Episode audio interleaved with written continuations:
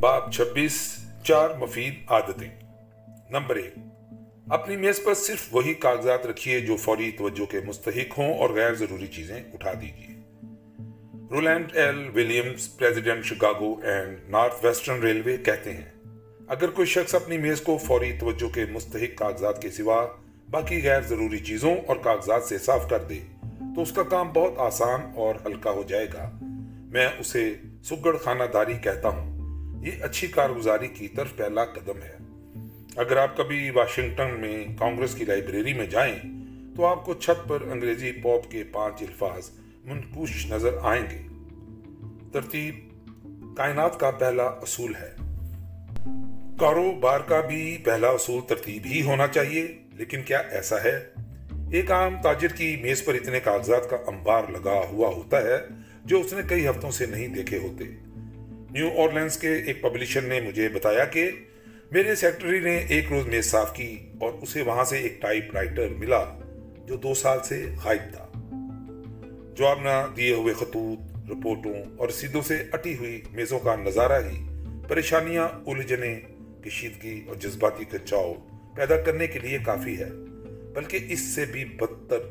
یہ مسلسل یاد دہانی کے ہزاروں کام پڑے ہوئے ہیں اور انہیں کرنے کے لیے کوئی وقت نہیں۔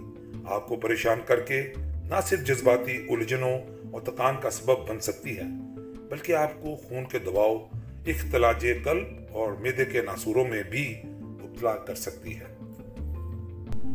Doctor John H Stokes, professor, graduate school of medicine, Pennsylvania university نے وظائفی نیورائسز، نامیاتی مرض کی پیچیدگیوں کی حیثیت سے امریکن میڈیکل ایسوسی ایشن کی نیشنل کنونشن کے سامنے ایک مقالہ پڑھا۔ اس مقالے میں انہوں نے مریض کی اصابی حالت میں کیا کرنا چاہیے کہ عنوان کے تحت گیارہ شرطیں گنوائیں اس فہرست کی پہلی شرط یہ ہے۔ فرض یا ذمہ داری کا احساس اپنے سامنے ان چیزوں کا غیر مختتم سلسلہ جنہیں بھرپور تکمیل تک پہنچانا ہے۔ لیکن اپنی میز کو صاف کرنے اور کوئی پروگرام بنانے کی ابتدائی کاروائی آپ کو فرض یا ذمہ داری کے احساس اپنے سامنے چیزوں کا غیر مختتم سلسلہ جنہیں برطور تکمیل تک پہنچانا ہے۔ سے گریز کرنے میں آپ کی کیسے مدد کر سکتی ہے؟ علم امراض النفس کا مشہور ماہر ڈاکٹر ولیم ایل سیٹلر ایک مریض کا ذکر کرتا ہے جس نے اس سادے مشورے پر عمل کر کے اعصابی شکست کو ٹال دیا۔ وہ شخص شیگاگو کی ایک بڑی کاروباری فرم کا منتظم تھا۔ وہ ایک روز ڈاکٹر سیٹلر کے پاس آیا۔ وہ بہت پریشان مسترب اور احساب زدہ نظر آتا تھا۔ وہ جانتا تھا کہ وہ احسابی شکست کی طرف جا رہا ہے، لیکن وہ کام بھی نہیں چھوڑ سکتا تھا۔ وہ مدد چاہتا تھا۔ جب یہ شخص مجھے اپنی کہانی سنا رہا تھا، شیٹلر کہتا ہے، ٹیلی فون کی گھنٹی بجی آواز ہسپتال سے آ رہی تھی۔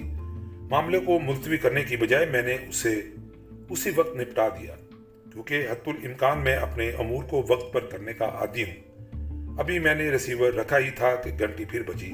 اس دفعہ بھی معاملہ ضروری تھا۔ اور میں پھر بات کرنے لگا۔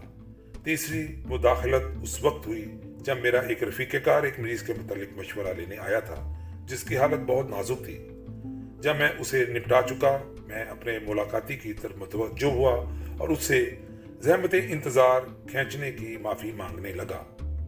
اس کے برعکس اس کا چہرہ چمک رہا تھا اور اس پر بالکل ہی مختلف قسم کا اظہار تھا۔ ڈاکٹر صاحب، معافی مانگ کر مجھے شرمندہ نہ کیجیے اس شخص نے ڈاکٹر سیڈلر سے کہا، میرا خیال ہے کہ میں ان دس منٹوں میں سمجھ گیا ہوں کہ میرے اندر خرابی کیا ہے۔ میں اپنے دفتر واپس جا رہا ہوں اور اپنے طریقہ کار پر نظر ثانی کروں گا۔ لیکن جانے سے پہلے میں آپ کی میز دیکھنا چاہتا ہوں۔ آپ برا تو نہیں منائیں گے؟ ڈاکٹر سیڈلر نے اپنی میز کی درازیں کھول دیں۔ سپلائی کے خطوط کے سوا وہاں کچھ بھی نہیں تھا۔ یہ تو بتائیے مریض نے دیکھ کر کہا، آپ اپنی غیر مکمل چیزیں کہاں رکھتے ہیں؟ بالکل خط، ڈاکٹر سیڈر نے جواب دیا، اور جن خطوط کا جواب نہیں دے سکتے، انہیں کہاں رکھتے ہیں؟ بھائی، جواب دے دیتا ہوں، ڈاکٹر سیڈلر نے اسے بتایا، میرا یہ اصول ہے کہ میں کسی ایسے خط کو نہیں رکھتا جس کا جواب نہ دے دوں۔ میں فوراً اپنے سیکٹری کو جواب لکھوا دیتا ہوں. چھ ہفتوں کے بعد اس شخص نے ڈاکٹر سیڈلر کو اپنے دفتر میں آنے کی دعوت دی۔ وہ بدل چکا تھا اور یہی حال اس کی میز کا تھا۔ اس نے اپنی میز کی درازیں کھول کر دکھائیں، ان کے اندر کوئی غیر مکمل چیز نہیں تھی۔ چھ ہفتے ہوئے اس شخص نے کہا، میرے دو مختلف دفتروں میں چھ مختلف میزیں تھیں۔ وہ سب کی سب غیر مکمل کام سے اٹی پڑی تھی۔ آپ سے ملنے کے بعد میں یہاں آیا اور انہیں رپورٹوں اور پرانے کاغذوں کے انبار سے صاف کر دیا۔ اب میں ایک ہی میز پر کام کرتا ہوں۔ جو جو کام آتا جاتا ہے، میں اسے نپٹاتا جاتا ہوں۔ اور اسے جمع ہونے نہیں دیتا کہ وہ مجھے پریشان اور مسترب کرتا رہے۔ لیکن سب سے تعجب خیز بات یہ ہے کہ میں بالکل صحت یاب ہو گیا ہوں۔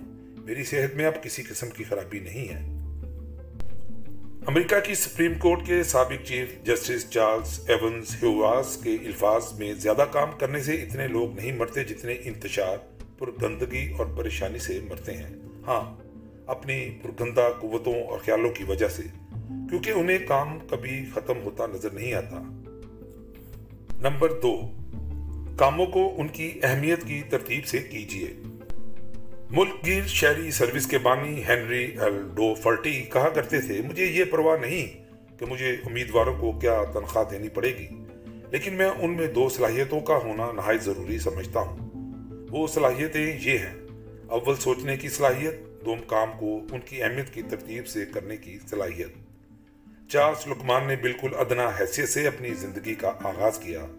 بارہ سال کے عرصے میں وہ پیپ سٹوڈنٹ کمپنی کے پریزیڈنٹ بن گئے۔ ان کی سالانہ تنخواہ ایک لاکھ ڈالر تھی اور اس کے علاوہ دس لاکھ ڈالر ان کی الگ کمائی تھی۔ وہ کہتے ہیں کہ میری کامیابی کی سب سے بڑی وجہ یہ ہے کہ میں نے اپنے اندر ان صلاحیتوں کو جلا دینے کی کوشش کی جنہیں ہنری ایل ڈوفرٹی اس قدر ناگزیر سمجھتے تھے۔ وہ آگے چل کر کہتے ہیں، جہاں تک مجھے یاد ہے، میں ہمیشہ پانچ بجے صبح اٹھنے کا عادی ہوں، کیونکہ اس وقت کسی دوسرے وقت کی نسبت میں زیادہ اچھی طرح سوچ سکتا ہوں، زیادہ اچھی طرح سوچ سکتا ہوں۔ دن کا پروگرام اور کاموں کو ان کی اہمیت کی ترتیب سے کرنے کا منصوبہ بنا سکتا ہوں۔ امریکہ کا ایک انتہائی کامیاب بیمہ فروش فرینکلن بٹیگر اپنے دن کا پروگرام بنانے کے لیے پانچ بجے صبح کا انتظار نہیں کرتا۔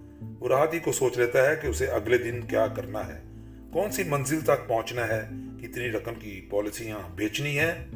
اور اگر وہ مطلوبہ رقم کی منزل تک نہ پہنچ سکے، تو اسے اگلے دن میں جمع کر دیا جاتا ہے۔ اور اعلیٰ حاضہ القیاس۔ میں طویل تجربے کی بنا پر جانتا ہوں کہ ہر شخص ہمیشہ کاموں کو ان کی اہمیت کی ترتیب کے مطابق نہیں کر سکتا، لیکن میں اتنے وسوخ سے کہہ سکتا ہوں کہ یہ بہت بہتر ہے کہ کام کرنے سے پہلے پروگرام بنا لیا جائے۔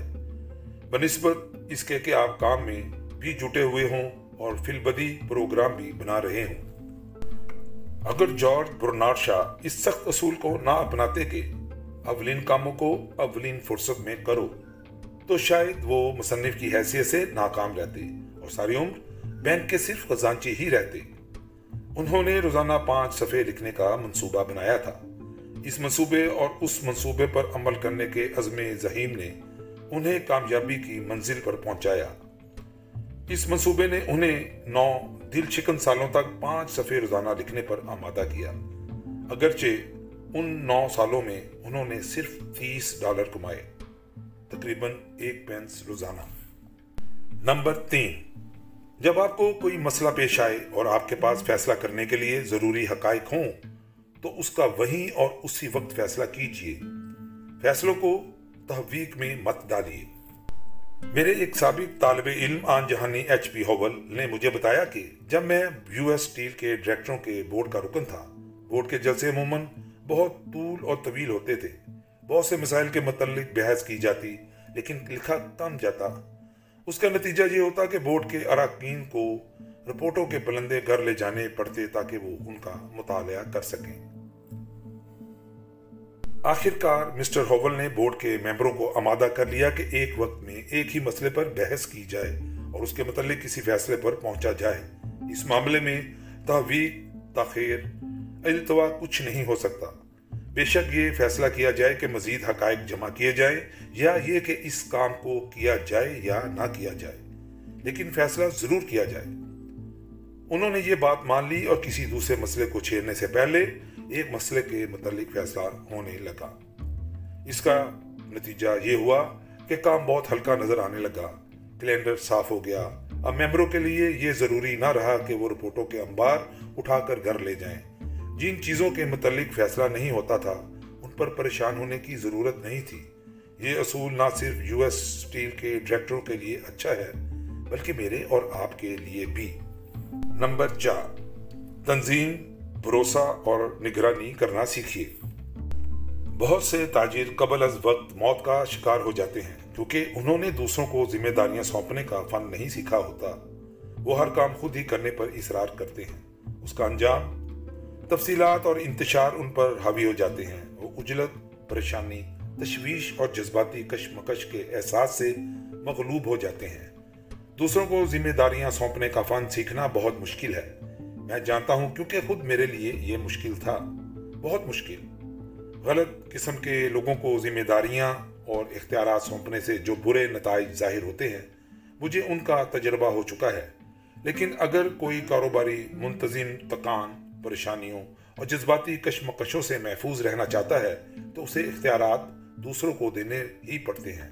خواہ وہ کتنے ہی مشکل اور اہم کیوں نہ ہو جو شخص ایک وسیع کاروبار قائم کر لیتا ہے، لیکن تنظیم، بھروسہ اور نگرانی نہیں کرنا جانتا، وہ عموماً پچاس پچپن سال کی عمر میں اختلاج قلب میں مبتلا ہو جاتا ہے۔ پریشانیاں اور افکار اس کو گلا گلا کر اندر سے کھوکھلا کر دیتی ہیں اور وہ رفتہ رفتہ حسرت ناک موت کی آگوش میں چلا جاتا ہے۔ آپ کو کوئی مخصوص مثال چاہیے؟ اپنے مقامی اخبار میں اموات کی خبریں پڑھیے، آپ کو یقین آ جائے گا۔ باپ ستائیس، بوریت۔ تھکن کی ایک بڑی وجہ بوریت ہے۔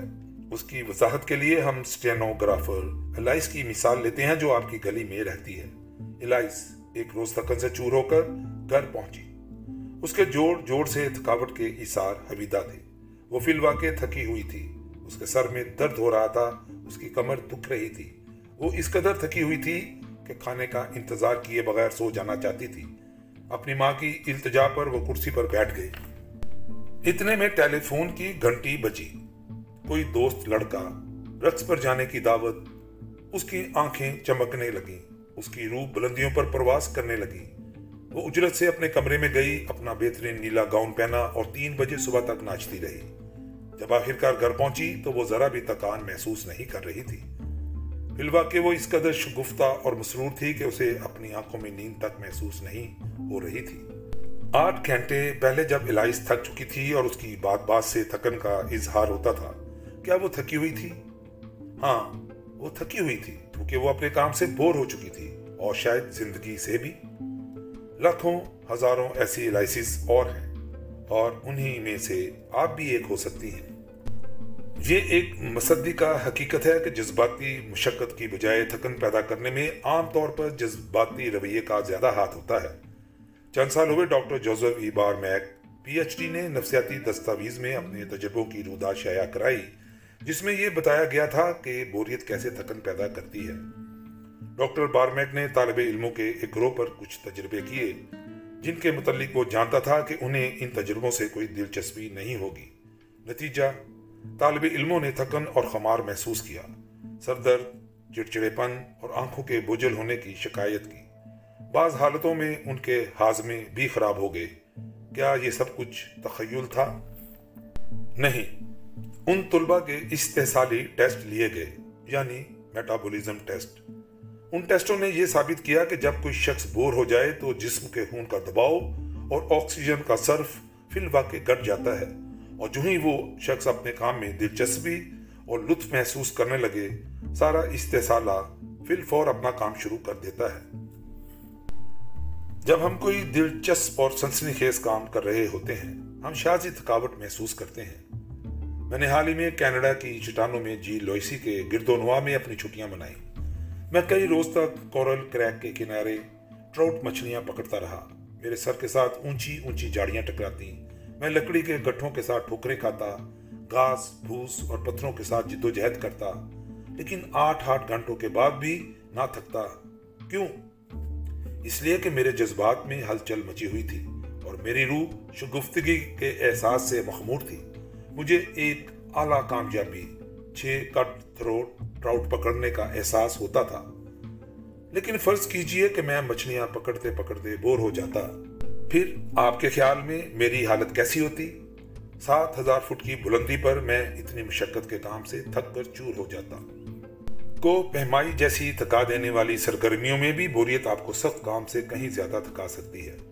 Mister H S Kingman president, farmer and mechanics winger bank Minneapolis نے مجھے ایک واقعہ سنایا جو اس بیاں کی مفصل تفسیر ہے۔ جولائی انیس سو تینتالیس میں حکومت کینیڈا نے کینیڈا کی الپائن کلب سے کہا کہ وہ شہزادہ ویلس کی فوج کے اراکین کو کوپمائی کی تربیت دینے کے لیے رہنما مہیا کرے۔ ان سپاہیوں کو تربیت دینے کے لیے جو رہنما منتخب کیے گئے، ان میں مسٹر کنگ مین بھی شامل تھے۔ یہ سب رہنما بیالیس سے انسٹھ برس تک کے پیٹے میں تھے۔ یہ رہنما کوپمائی کرتے کرتے ان نوجوان فوجیوں کو گلیشروں اور برف کے میدانوں سے دور چالیس فٹ کی ایک صاف عمودی چٹان پر لے گئے۔ جہاں انہیں رسیوں، پاؤں رکھنے کے لیے چھوٹے چھوٹے اور ہاتھ ٹکانے کے لیے خطرناک سوراخوں کی مدد سے چڑھنا تھا۔ وہ کینیڈا کی چٹانوں میں انیبل کی چوٹی، وائس پریزیڈنٹ کی چوٹی، تنگ جو ہو وادی کی بے نام چوٹیوں پر چڑھے۔ پندرہ گھنٹوں کی کو پمائی کے بعد یہ نوجوان جو زمانہ شباب سے گزر رہے تھے اور انہوں نے ابھی ابھی چھ ہفتوں کی جان توڑ فوجی تربیت کا کورس ختم کیا تھا تھکن سے چور چور ہو چکے تھے۔ کیا ان کی تکان کی وجہ یہ ہے کہ انہوں نے ان احساب کو استعمال کیا جو فوجی تربیت سے سخت نہیں ہوئے تھے؟ کوئی شخص بھی جو تھوڑی بہت فوجی تربیت حاصل کر چکا ہو، اس بہودہ سوال کا مذاق اڑائے گا۔ وہ تکن سے اس لیے چور ہوئے تھے کہ وہ کو پیمائی سے بور ہو چکے تھے۔ وہ اس قدر تھک گئے تھے کہ ان میں سے اکثر تو کھانے کا بھی انتظار کیے بغیر ہی سو گئے۔ لیکن رہنما جو ان فوجیوں سے دگنی دگنی اور تگنی تگنی عمر کے تھے، کیا وہ بھی تھک گئے تھے؟ ہاں لیکن تھک کر چور نہیں ہوئے تھے۔ ان رہنماؤں نے پیٹ بھر کر کھانا کھایا اور گھنٹوں دن کے تجربوں کے متعلق باتیں کرتے جاگتے رہے۔ وہ چور نہیں ہوئے تھے، کیونکہ انہیں کو پمائی میں دلچسپی تھی۔ انہیں اپنے کام میں لطف آ رہا تھا۔ جب doctor Edward Thorndike professor Columbia university تھکن پر تجربے کر رہے تھے انہوں نے کچھ نوجوانوں کو مختلف دلچسپیوں میں مشغول رکھ کے تقریباً ایک ہفتے تک بیدار رکھا۔ کافی تحقیق و تفتیش اور چھان بین کے بعد ڈاکٹر تھون ڈائک نے رپورٹ پیش کی کہ کام میں کمی آ جانے کی حقیقی وجہ بوریت ہے۔ اگر آپ کا کام دماغی نوعیت کا ہے تو ایسا شاز ہی ہوتا ہے کہ کام کی جتنی مقدار آپ سر انجام دیں وہ آپ کو تھکا دے، بلکہ جو کام آپ نے نہیں کیا ہوتا وہ بھی آپ کو تھکا سکتا ہے۔ مثلا پچھلے ہفتے کا وہ دن یاد کیجیے جب بار بار آپ کے کام میں مداخلت کی گئی۔ آپ کسی خط کا جواب نہ دے سکے، مقررہ ملاقاتوں کے لیے وقت نہ نکال سکے۔ ادھر بھی مصیبت، ادھر بھی مصیبت۔ اس دن ہر چیز خراب رہی۔ آپ کسی کام کو بھی نپٹا نہ سکے، پھر آپ تھکاوٹ سے چور ہو کر گھر پہنچے۔ آپ کا سر درد سے پھٹا جا رہا تھا۔ اگلے روز دفتر میں ہر چیز ٹھیک ٹھاک رہی۔ آپ نے گزشتہ دن کی نسبت چالیس گنا زیادہ کام کیا۔ پھر بھی آپ تازہ اور شگفتہ تھے، جیسے سفید کلی۔ آپ کو بھی تجربہ ہو چکا ہے اور مجھے بھی۔ پھر نتیجہ کیا نکلا؟ صرف یہی کہ اکثر اوقات کام کی زیادتی نہیں، بلکہ پریشانی، تلخی اور انتشار ہمیں تھکا دیتے ہیں۔ اس باب کو لکھتے لکھتے میں ایک دلچسپ موسیقی سے لبریز وجد آور کامیڈی دیکھنے چلا گیا، جس کی کہانی جمروم کے ناول نمائشی کشتی پر مبنی تھی۔ اس میں کاٹن، بلوسن، جہاز کا کپتان اینڈی اپنی ایک فلسفانہ گفتگو میں کہتا ہے۔ خوش قسمت ہیں وہ لوگ جو وہی کام کرتے ہیں جو ان کی طبیعت کے موافق ہو۔ ایسے لوگ خوش قسمت ہیں کیونکہ انہیں زیادہ قوت اور زیادہ خوشی میسر ہے اور کم پریشانی اور کم تھکاوٹ۔ جہاں آپ کی دلچسپی ہو، وہیں آپ کی قوت بھی ہے۔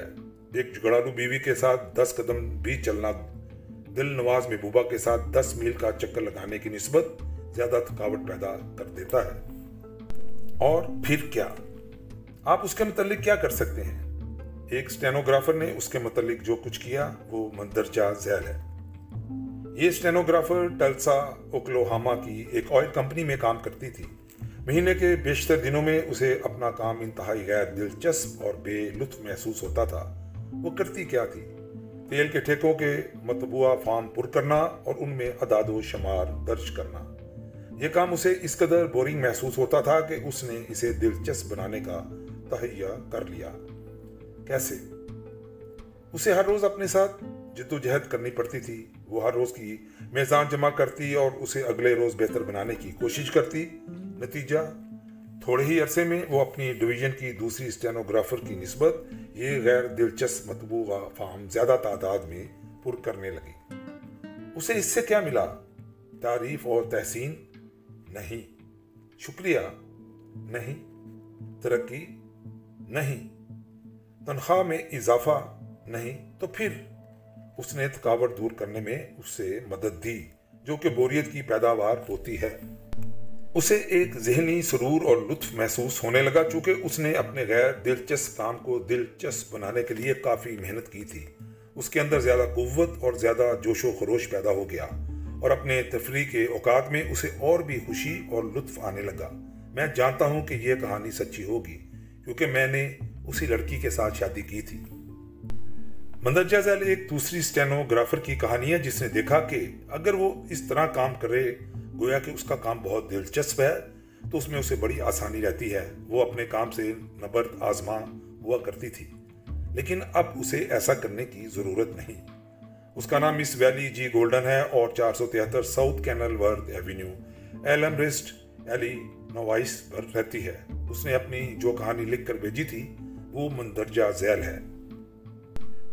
ہمارے دفتر میں چار سٹینوگرافریں ہیں اور ہر ایک کے ذمہ کئی آدمیوں سے خطوط وصول کرنے کا کام لگا ہوا ہے۔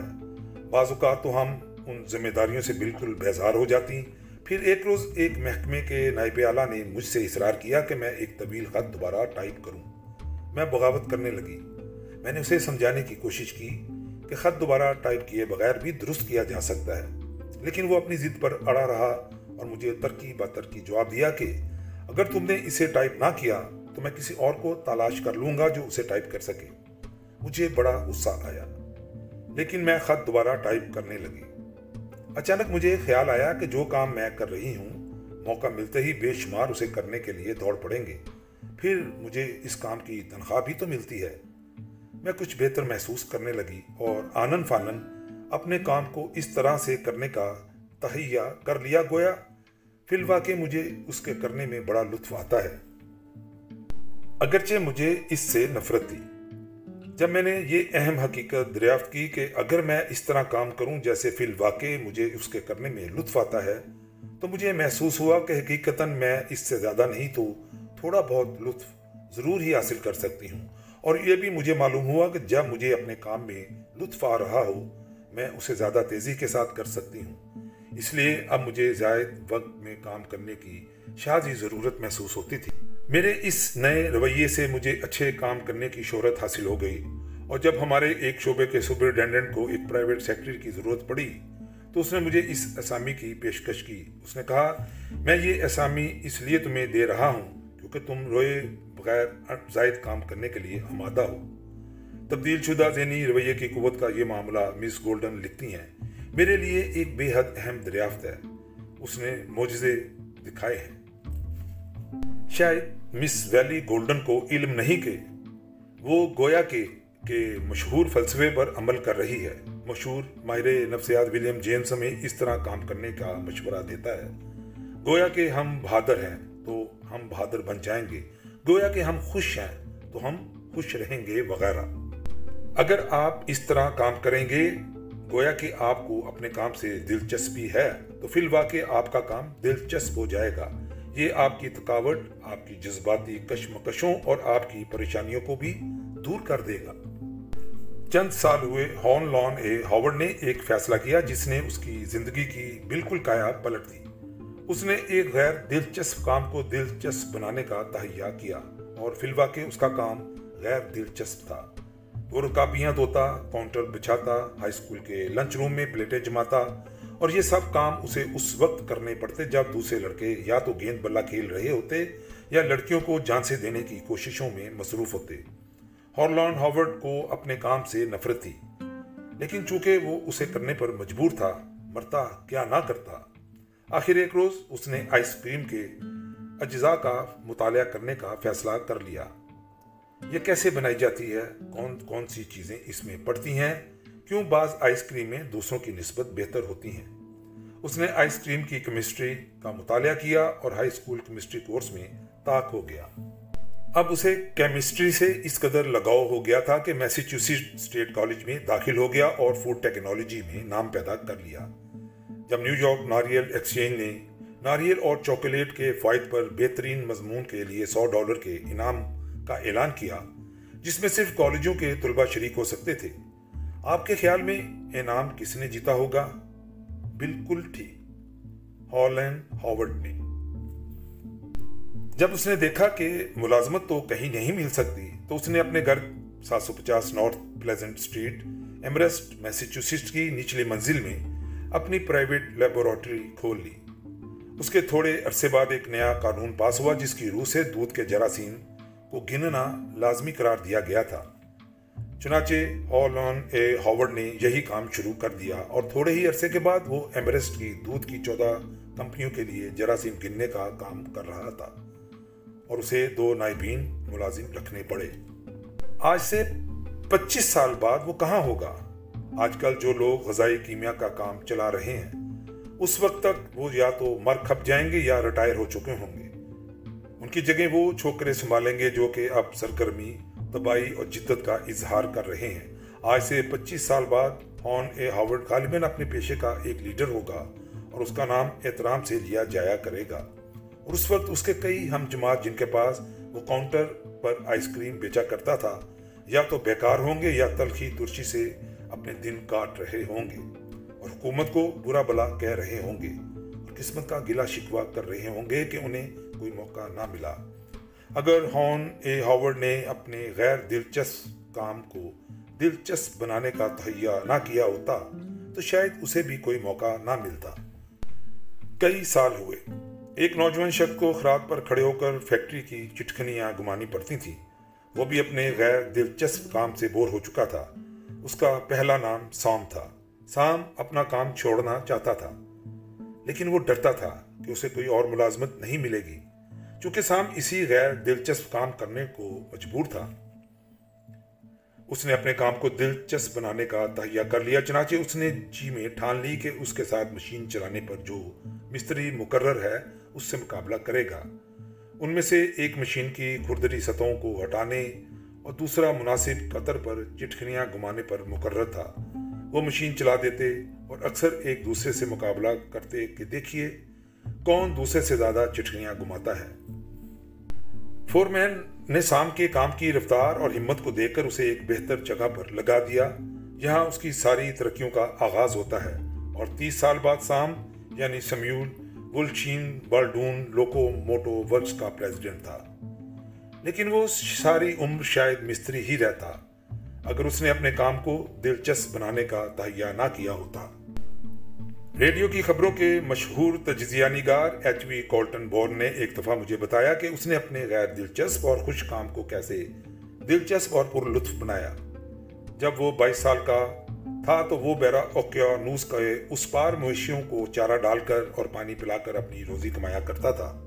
پھر بائسیکل پر انگلستان کا دورہ کرنے کے بعد وہ بھوک پیاس سے نڈھال پیرس پہنچا۔ یہاں اس نے پانچ ڈالر کے ایورز اپنا کیمرہ رہن رکھ کر نیو یارک ہیرلڈ کے پیرس ایڈیشن میں اشتہار دیا اور اسے حجم بین مشینوں میں بیچنے کا کام مل گیا۔ اگر آپ کی عمر چالیس سال کے لگ بھگ ہے تو قدیم وضع کی حجم بین مشینوں کا تصور کر سکتے ہیں، جنہیں اپنی آنکھوں کے سامنے رکھ کر دو تصویروں کو بالکل یکساں دیکھنے کے لیے استعمال کیا جاتا تھا۔ حجم بین کے دونوں شیشے ایک دوسرے کے بعد مل کر دونوں تصویروں کو ایک ہی منظر میں تبدیل کر دیتے تھے۔ ہمیں منظر نظر آ جاتا اور ہم تناظر کا حیرت افزا نظارہ دیکھتے تھے۔ خیر آمدم برسرے مطلب۔ میں کہہ رہا تھا کہ کارلٹن بور نے پیرس کی گلی کوچوں میں ان مشینوں کے بیچنے کا کام شروع کر دیا۔ وہ فرانسیسی نہیں بول سکتا تھا، لیکن اس نے کمیشن سے پہلے ہی سال پانچ ہزار ڈالر کمائے اور فرانس کے سب سیلز مینوں سے اس کی آمدنی بڑھ گئی۔ مسٹر کال بورن نے مجھے بتایا کہ اس تجربے نے میری کامیابی کی صلاحیتوں کو اس قدر جلا دی جو ہاورڈ کی برسوں کی تعلیم سے بھی حاصل نہیں ہو سکی تھی؟ خود اعتمادی اس نے خود مجھے بتایا کہ اس تجربے کے بعد میں محسوس کرتا ہوں کہ میں فرانس کی خانہ دار خواتین کے پاس کانگریس کے ریکارڈ بھی فروخت کر سکتا ہوں۔ اس تجربے نے اسے فرانسیسی زندگی کو قریب سے دیکھنے اور سمجھنے کا موقع دیا اور بعد ازاں جب وہ ریڈیو پر یورپی واقعات پر تنقید و تبصرے کرنے پر معمور ہوا۔ اسے اس سے بے انتہا فائدہ پہنچا۔ اگر وہ فرانسیسی نہیں بول سکتا تھا تو پھر وہ اول درجے کا سیلز مین کیسے بن گیا؟ وہ اپنے مالک سے فروخت کی مکمل گفتگو فرانسیسی میں لکھوا لیتا اور اسے زبانی رٹ لیتا۔ وہ دروازے کی گھنٹی بجاتا، اندر سے مالکہ کی آواز آتی اور کالٹن اپنی رٹی ہوئی فروخت کی گفتگو کو اس قدر عجیب و غریب اور خوفناک لہجے میں دہرانے لگتا، جسے سن کر بہت مزہ آتا۔ وہ مالکہ کو اپنی تصویریں دکھاتا اور جب کوئی سوال پوچھتی تو اپنے کندھے سکیڑتا اور کہتا، امریکی امریکی. پھر وہ اپنی ٹوپی اتارتا اور فرانسیسی میں لکھی ہوئی فروخت کی گفتگو کی طرف اشارہ کرتا جو اس نے اپنی ٹوپی کے سرے پر لگائی ہوئی ہوتی۔ مالکہ ہنس پڑتی اور وہ بھی ہنس پڑتا اور اسے مزید تصویریں دکھانے لگتا۔ جب ایچ وی کالٹن بورن نے مجھے اپنی سرگزشت سنائی تو اس نے اقرار کیا کہ یہ کوئی آسان کام نہیں تھا۔ اس نے مجھے بتایا کہ وہ صرف ایک وصف کی وجہ سے کامیاب ہوا۔ اس کا اپنے کام کو دلچسپ بنانے کا عزم زمین۔ ہر روز صبح سویرے روانہ ہونے سے پہلے وہ آئینہ دیکھتا اور نہایت مستعدی کے ساتھ گفتگو دہراتا۔ کالٹن بورن، اگر تم پیٹ بھر کر کھانا چاہتے ہو، تو تمہیں یہ کام کرنا پڑے گا۔ چونکہ تمہیں بہر سورج یہ کرنا تو ہے ہی، پھر کیوں نہیں اسے دلچسپی اور شوق سے کرتے؟ جب تم ہر بار کسی دروازے کی گھنٹی بجاتے ہو، کیوں نہیں اپنے آپ کو سٹیج کا ایک اداکار سمجھتے، جس کے سامنے تماشائی موجود ہیں اور وہ اسے دیکھ رہے ہیں؟ کیونکہ آخر کار جو کچھ تم کر رہے ہو، وہ اتنا ہی دلچسپ اور پر مزاق ہے، جس قدر کے سٹیج کی کوئی دوسری چیز ہوتی ہے۔ پھر کیوں نہیں اسے مستعدی، جوش اور سرگرمی سے کرتے؟ کالٹن بورن نے مجھے بتایا کہ روزمرہ کی اس مسلسل گفتگو سے میں اس قابل ہو گیا کہ کبھی جس کام سے میں بے حد نفرت کرتا اور خوف کھاتا تھا، اسے نہ صرف پسند کرنے لگا، بلکہ اپنی آمدنی کا ایک بڑا ذریعہ بنا لیا۔ جب میں نے کالٹن بورن سے پوچھا، کیا آپ ان نوجوانوں کو کوئی مشورہ دینا چاہتے ہیں جو دنیا میں ترقی پانے اور کامیابی حاصل کرنے کے آرزو مند ہیں؟ تو اس نے جواب دیا ہاں ہر روز اپنے بل بوتے پر کام کرنے کی کوشش کیجیے ہم اپنے آپ کو نیم خوابی سے بیدار کرنے کے لیے جس میں کہ ہم میں سے اکثر گرفتار ہو کر ادھر ادھر پھرتے رہتے ہیں۔ جسمانی ورزش کی اہمیت کے متعلق تو اس قدر باتیں بناتے ہیں، لیکن ہمیں ہر روز روحانی اور ذہنی ورزش کی اس سے بھی زیادہ ضرورت ہے، جو ہمیں عمل پر ابھار سکے۔ ہر روز اپنے آپ سے مستعدی اور استقلال کی کوئی گفتگو کیجیے۔ کیا ہر روز اپنے آپ سے استقلال کی گفتگو کرنا کوئی سطحی احمقانہ اور بچ، گانا حرکت ہے؟ نہیں، اس کے برعکس یہ تو صحیح نفسیات کا نچوڑ ہے۔ ہمارے خیالات ہی ہماری زندگی کی تشکیل ہیں۔ یہ الفاظ آج بھی اسی قدر صحیح اور مبنی بر حقیقت ہیں جتنے کہ آج سے انیس صدیوں پیشتر جب مارس اوورلی اس نے انہیں پہلی مرتبہ اپنی زندہ جاوید تصنیف سوچ بچار میں لکھا تھا۔ ہمارے خیالات ہی ہماری زندگی کی تشکیل کرتے ہیں۔ روزانہ ایک گھنٹہ اپنے آپ سے گفتگو کر کے آپ اپنے آپ کو جرت مسرت، قوت، امن اور خوشحالی کے خیالات سوچنے پر لگا سکتے ہیں۔ اپنے آپ سے ان چیزوں کے متعلق گفتگو کر کے جن کے آپ مشکور ہوں گے، آپ اپنے ذہن کو ان خیالات سے بر سکتے ہیں جو بلند فضاؤں میں پرواز کرتے اور چہ چاہتے ہیں۔ صحیح قسم کے خیالات سوچنے سے آپ اپنے کام کی ناگواری اور بے لطفی کو کم کر سکتے ہیں۔ آپ کا مالک یہ چاہتا ہے کہ آپ اپنے کام میں دلچسپی اور شوق کا اظہار کریں تاکہ وہ زیادہ سے زیادہ روپیہ کما سکے۔ لیکن آئیے ہم بھول جائیں کہ ہمارا مالک کیا چاہتا ہے۔ صرف یہ سوچئے کہ کام میں دلچسپی لینے سے آپ کو کیا فائدہ پہنچ سکتا ہے۔ آپ اپنے آپ کو یاد دلائیے کہ آپ زندگی سے جو لطف اور خوشی حاصل کرتے ہیں، آپ کی دلچسپی اس کی مقدار کو دگنا کر سکتی ہے۔ کیونکہ آپ اپنی بیداری کے نصف لمحات اپنے کام میں صرف کرتے ہیں۔ اگر آپ کو اس دوران میں خوشی نہیں مل رہی، تو پھر کہیں سے بھی نہیں مل سکتی۔ آپ اپنے آپ کو یاد دلائیے کہ اپنے کام میں دلچسپی لینے سے آپ کے دماغ سے پریشانیاں ہوا ہو جائیں گی۔ اور بالآخر، شاید آپ کی ترقی اور آپ کی تنخواہ میں اضافے کا موجب بن جائیں۔ اگر ایسا نہ بھی ہو، تو آپ کی تھکاوٹ گٹ کر کم سے کم رہ جائے گی۔ اور آپ کو اپنے لمحات فرصت سے زیادہ سے زیادہ لطف اٹھانے میں مدد ملے گی۔ باب اٹھائیس، بے خوابی۔ جب آپ کو اچھی طرح نیند نہیں آتی تو کیا آپ پریشان ہوتے ہیں؟ پھر آپ کو یہ جان کر حیرانی ہوگی کہ بین الاقوامی شہرت کا مالک اور نامور وکیل سمیول انٹرمیر اپنی ساری زندگی میں کبھی ایک رات بھی جی بھر کر نہیں سو سکا۔ جب سمیول انٹرمیر کالج میں داخل ہوا تو اپنی دو تکلیفوں ذکیق النفس اور بے خوابی کے متعلق بہت پریشان تھا۔ دونوں سے اسے صحت حاصل نہ ہو سکی، چنانچہ اس نے اپنی بیداری سے فائدہ اٹھانے کا فیصلہ کر لیا۔ پریشان، رنجیدہ، متفکر اور بے چین رہ کر حسابی شکست کا شکار ہونے کی بجائے وہ جاگنے اور مطالعہ کرنے لگا۔ نتیجہ، وہ اپنی جماعت میں اعزاز پانے لگا اور college of the city of New York کا ایک یکگانا روزگار طالب علم بن گیا۔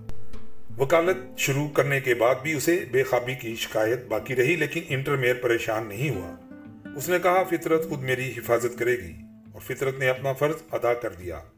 باوجود یہ کہ اسے بہت تھوڑی نیند آتی تھی، پھر بھی اس کی صحت برقرار رہی اور وہ اتنی ہی سخت محنت کرتا تھا جس قدر کے نیو یارک بار کے نوجوان وکیل، بلکہ وہ ان سے بھی زیادہ ہی محنت کیا کرتا تھا، کیونکہ جب وہ سو رہے ہوتے، وہ اپنے کام میں مصروف ہوتا۔ اکیس سال کی عمر میں سام انٹر میں پچہتر ہزار ڈالر سالانہ کما رہا تھا اور دوسرے نوجوان وکیل اس کے طریقہ کار کا مطالعہ کرنے کے لیے کچہری کی طرف دوڑ پڑے۔ انیس سو اکتیس میں اسے ایک مقدمے کی پیروی کرنے کے عفظ دس لاکھ ڈالر دیے گئے اور غالباً طریقے عالم میں کسی وکیل کو آج تک اتنا معاوضہ نہیں مل سکا۔ تاہم، اس کی بے خوابی کی شکایت بدستور برقرار رہی۔ وہ آدھی رات تک پڑھتا اور پھر پانچ بجے اٹھ بیٹھتا۔ اس وقت وہ خطور لکھتا جس وقت دوسرے لوگ اٹھ کر کام کاج شروع کرتے۔ وہ اپنے دن کا نصف کام ختم کر چکا ہوتا۔ یہ آدمی جو بمشکل ہی کبھی کسی رات گہری نیند سویا ہوگا، اکاسی برس زندہ رہا۔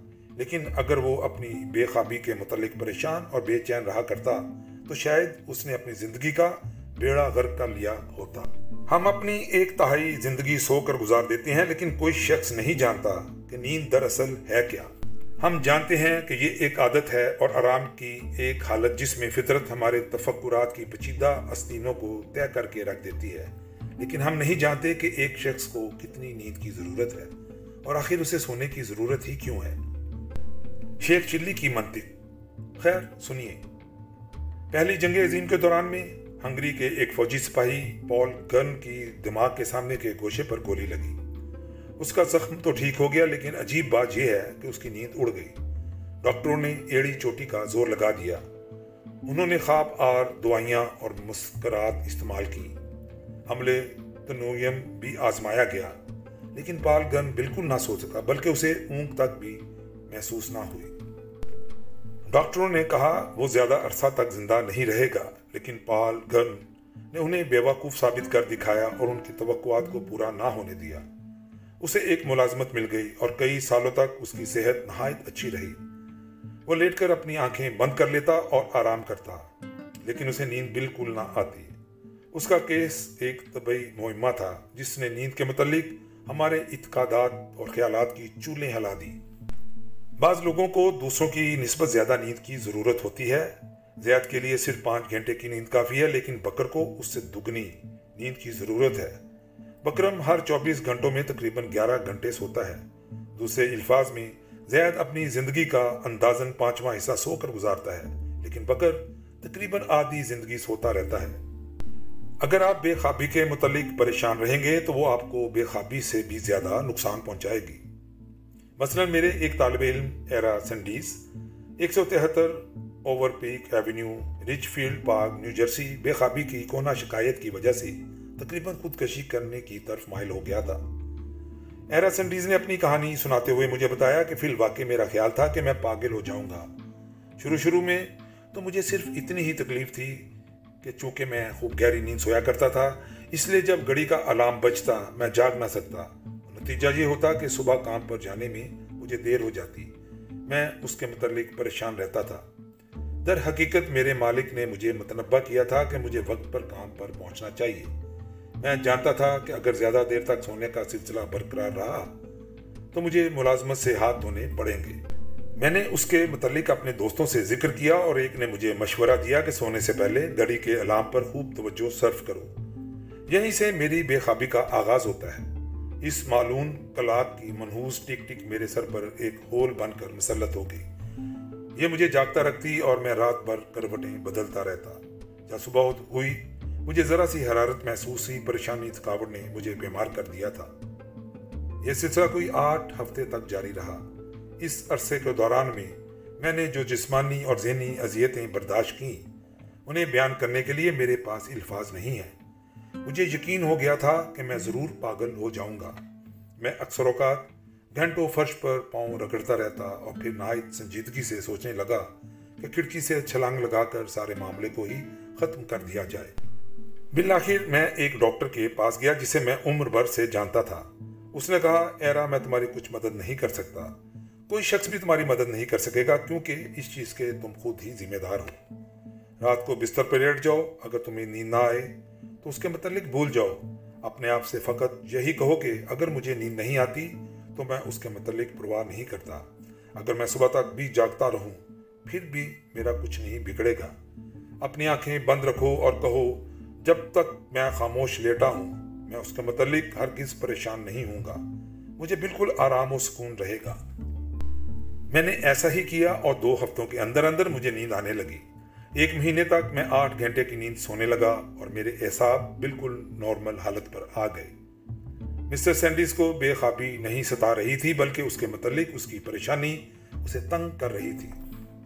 اثر حاضر کے کسی دوسرے شخص کی نسبت doctor Kleitman professor Chicago جی یونیورسٹی نے نیند پر سب سے زیادہ تحقیقی کام کیا ہے۔ وہ نیند پر دنیا کا ماہر ہے۔ اس کا دعویٰ ہے کہ میں نے آج تک کسی شخص کو بے خوابی سے مرتے نہیں دیکھا۔ یقیناً ایک شخص بے خوابی کے متعلق پریشان رہ کر اپنی قوت حیات گھٹا سکتا ہے اور جراثیم کے قبضے میں آ سکتا ہے، لیکن نقصان پریشانی پہنچاتی ہے۔ خود بے خوابی کا اس میں کوئی قصور نہیں۔ ڈاکٹر کلیٹ مین یہ بھی کہتا ہے کہ جو لوگ بے خوابی کے متعلق پریشان رہتے ہیں، وہ عام طور پر اپنے اندازے سے کہیں زیادہ سوتے ہیں۔ جو شخص یہ قسم کھا کر کہے کہ گزشتہ رات میری پلک تک نہیں جبکی، ممکن ہے وہ گھنٹوں سو چکا ہو اور خود اسے اس کا علم نہ ہو۔ مثلا، انیسویں صدی کا ایک ممتاز اور جید مفکر ہربرٹ سپینسر کموارا بوڑھا تھا۔ وہ ایک بورڈنگ ہاؤس میں رہتا تھا اور ہر شخص سے اپنی بے خوابی کی شکایت کر کے اسے بور کیا کرتا تھا۔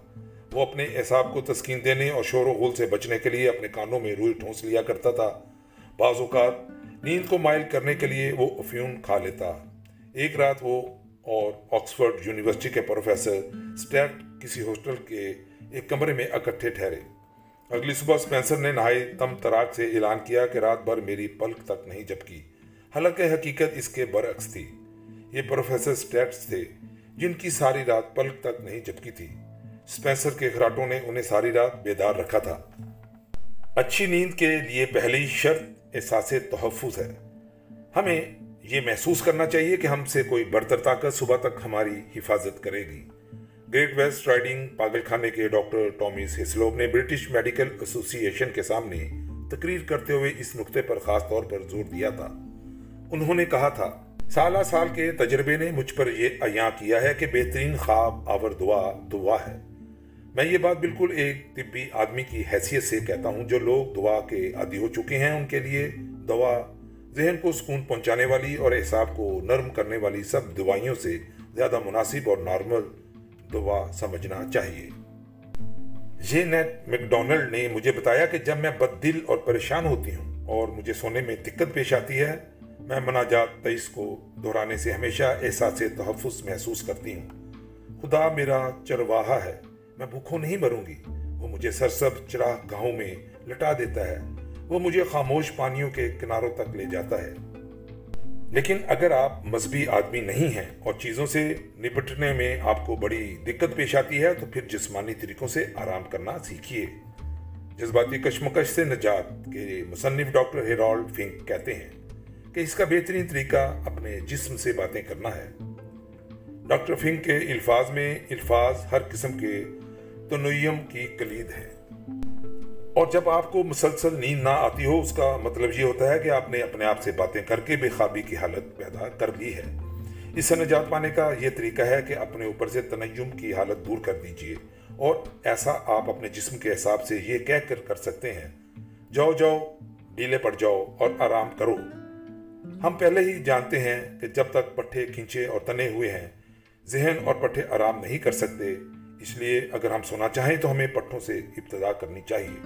ڈاکٹر فنگ تجویز کرتے ہیں اور اس پر عمل کیا جا سکتا ہے۔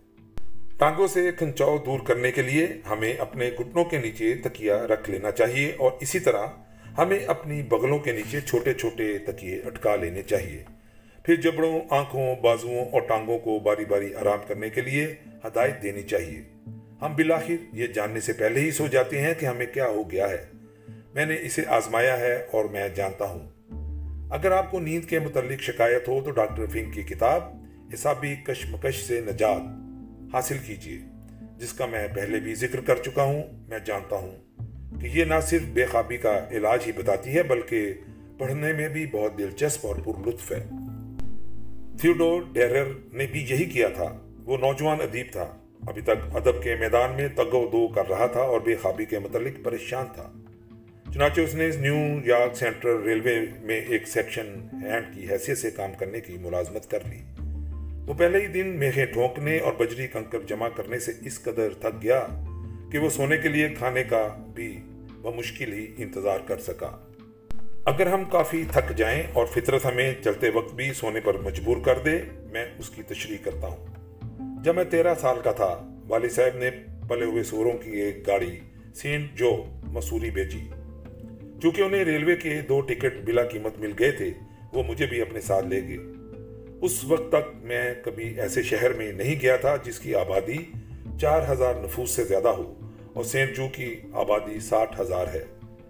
جب میں وہاں کے اسٹیشن پر اترا تو میری بیتابی اور جوش میں بہت اضافہ ہو گیا۔ میں میں نے چھ چھ منزلہ مکانات دیکھے اور عجائبات کا عجوبہ ایک سٹریٹ کار دیکھی۔ میں ابھی اپنی آنکھیں بند کر کے اس کار کو دیکھ اور اس کی آواز سن سکتا ہوں۔ یہ میری زندگی کا نہایت ہی ولولہ انگیز اور جوشیلا دن تھا۔ شام کو میں اور والد صاحب گاڑی میں واپس ایون ووڈ، مسوری چل پڑے۔ وہاں ہم دو بجے صبح پہنچے اور ابھی گھر تک پہنچنے کے لیے چار میل کا فاصلہ پیدل طے کرنا تھا۔ اور کہانی کا نقطہ یہ ہے کہ میں چلتے چلتے بھی سو رہا اور خواب دیکھ رہا تھا۔ گھوڑے کی سواری کرتے وقت میں کئی بار سویا ہوں اور اس کا ذکر کرنے کے لیے میں ابھی تک بقید حیات ہوں۔ یار، زندہ صحبت باقی۔ جب لوگ تھکن سے چور ہو جاتے ہیں تو وہ توپوں کی گن گرج، دہشت، خوف اور خطرے کے عین درمیان بھی سو جاتے ہیں۔ علم الاحساب کے مشہور ماہر ڈاکٹر فوسٹر کینڈی نے مجھے بتایا کہ انیس سو اٹھارہ میں برطانوی فوج کی پسپائی کے دوران میں نے دیکھا کہ سپاہی اس قدر تھک چکے ہیں کہ وہ جہاں کہیں تھے گر پڑے اور گھوڑے بیچ کر سو رہے۔ جب میں نے اپنی انگلیوں سے ان کے پپوٹے اٹھائے، وہ پھر بھی نہ جاگے اور وہ کہتا ہے، میں نے دیکھا کہ آنکھوں کی پتلیاں غیر متغیرہ طور پر خانوں کے اوپر کی طرف گردش کر رہی ہیں۔ اس کے بعد ڈاکٹر کینڈی کہتا ہے کہ جب کبھی مجھے بے خوابی کی شکایت ہوئی، میں اپنی آنکھوں کے ڈیلوں کو اسی پوزیشن میں گھمانے کی مشق کرتا اور میں نے دیکھا کہ چند منٹوں بعد مجھے جمائیاں آنے لگتی اور پھر نیند آ جاتی۔ یہ ایک غیر شعوری انعکاس تھا، جس پر مجھے کوئی اختیار نہیں تھا۔ نیند سے انکار کر کے کسی شخص نے خودکشی کی ہے نہ کرے گا۔ کسی شخص کو پوری قوت ارادی کے باوجود فطرت اسے صلاح دے گی۔ فطرت ہمیں کھانے پینے کے بغیر کافی عرصہ تک زندہ رکھ سکتی ہے، لیکن نیند کے بغیر کبھی ایسا نہیں کرتی۔ خودکشی کے ذکر سے مجھے ایک واقعہ یاد آ گیا جس کا ڈاکٹر ہینری سی لنک نے اپنی کتاب انسان کی دریافت نو میں ذکر کیا ہے۔ ڈاکٹر لنک نفسیاتی کارپوریشن کے نائب صدر ہیں اور بے شمار لوگوں کے ساتھ انٹرویو کرتے ہیں جو پریشان اور شکستہ حال ہوں۔ اپنی کتاب کے ایک باب، خوف اور پریشانی کے غلبے پر میں وہ ایک مریض کا ذکر کرتے ہیں جو خودکشی کرنا چاہتا تھا۔ ڈاکٹر لنک جانتے تھے کہ بحث مباحثے سے معاملہ اور بھی بگڑ جائے گا۔ چنانچہ انہوں نے شخص سے کہا کہ اگر تم خودکشی ضرور ہی کرنا چاہتے ہو تو کم از کم بہادرانہ طریقے سے تو کرو۔ اس بلاک کے ارد گرد اس قدر تیز دوڑ لگاؤ کہ تم گر پڑو اور گرتے ہی تمہاری جان نکل جائے۔ اس نے ایک بار چھوڑ اسے کئی بار آزمایا، لیکن ہر بار اس نے اپنی حالت بہتر محسوس کی۔ اگر اپنے احساب میں نہیں تو کم از کم اپنے ذہن میں اسے ضرور افاقہ محسوس ہوا۔ تیسری رات اسے وہ چیز حاصل ہو چکی تھی جو ڈاکٹر لنگ کا اولین مقصد تھا۔ وہ جسمانی حیثیت سے اس قدر تھک چکا تھا اور جسمانی اعتبار سے اس کے جسم کو آرام مل چکا تھا کہ وہ لکڑی کے تختے کی طرح سو گیا۔ بعد ازاں وہ ایک کثرتی کلب کا ممبر بن گیا اور مقابلے کے کھیلوں میں حصہ لینے لگا۔ جلد ہی اس کی حالت اس قدر بہتر ہو گئی کہ وہ ہمیشہ زندہ رہنا چاہتا تھا۔ چنانچہ بے خوابی کے متعلق پریشانی سے بچنے کے لیے مندرجہ ذیل پانچ اصول ہیں۔ نمبر ایک، اگر آپ سو نہیں سکتے تو آپ بھی وہی کیجیے جو سمیول انٹرمیر نے کیا تھا۔ اٹھیے، کوئی کام کیجیے یا پڑھیے، یہاں تک کہ آپ کو نیند آ جائے۔ دو، یاد رکھیے کہ نیند کے فقدان کی وجہ سے آج تک کوئی شخص بھی ہلاک نہیں ہوا۔ بے خوابی کے متعلق پریشانی عدم نیند سے زیادہ نقصان پہنچاتی ہے۔ پر تین دوا آزمائیے۔ زی نیٹ میکڈونلڈ کی طرح مناجات تیئیس دہرائیے۔ نمبر چار، اپنے جسم کو آرام دیجیے۔ کتاب احسابی کشمکش سے نجات پڑھیے نمبر پانچ، ورزش کیجیے۔ اپنے آپ کو جسمانی طور پر اس حد تک تکا دیجیے کہ آپ بیدار رہ ہی نہ سکیں۔ حصہ، ہفتم، پریشانی اور تھکن خلاصہ۔ اصول نمبر ایک، تھکنے سے پہلے آرام کیجیے اصول نمبر دو کام کے دوران میں اپنے جسم کو آرام پہنچانا سیکھیے۔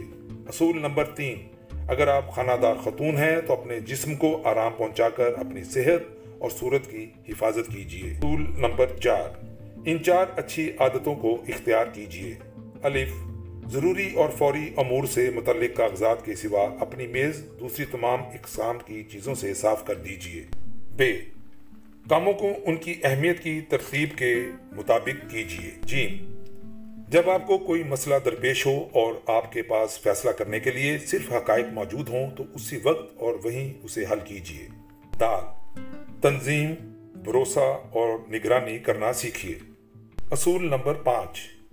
پریشانی اور تھکن سے بچنے کے لیے اپنے کام کو پوری سرگرمی اور جوش کے ساتھ کیجیے اصول نمبر چھ۔ یاد رکھیے کہ آج تک کوئی شخص بھی نیند کے فقدان کی وجہ سے ہلاک نہیں ہوا۔ نقصان بے خوابی نہیں پہنچاتی بلکہ بے خوابی کے متعلق پریشان رہنے سے زیادہ نقصان پہنچتا ہے۔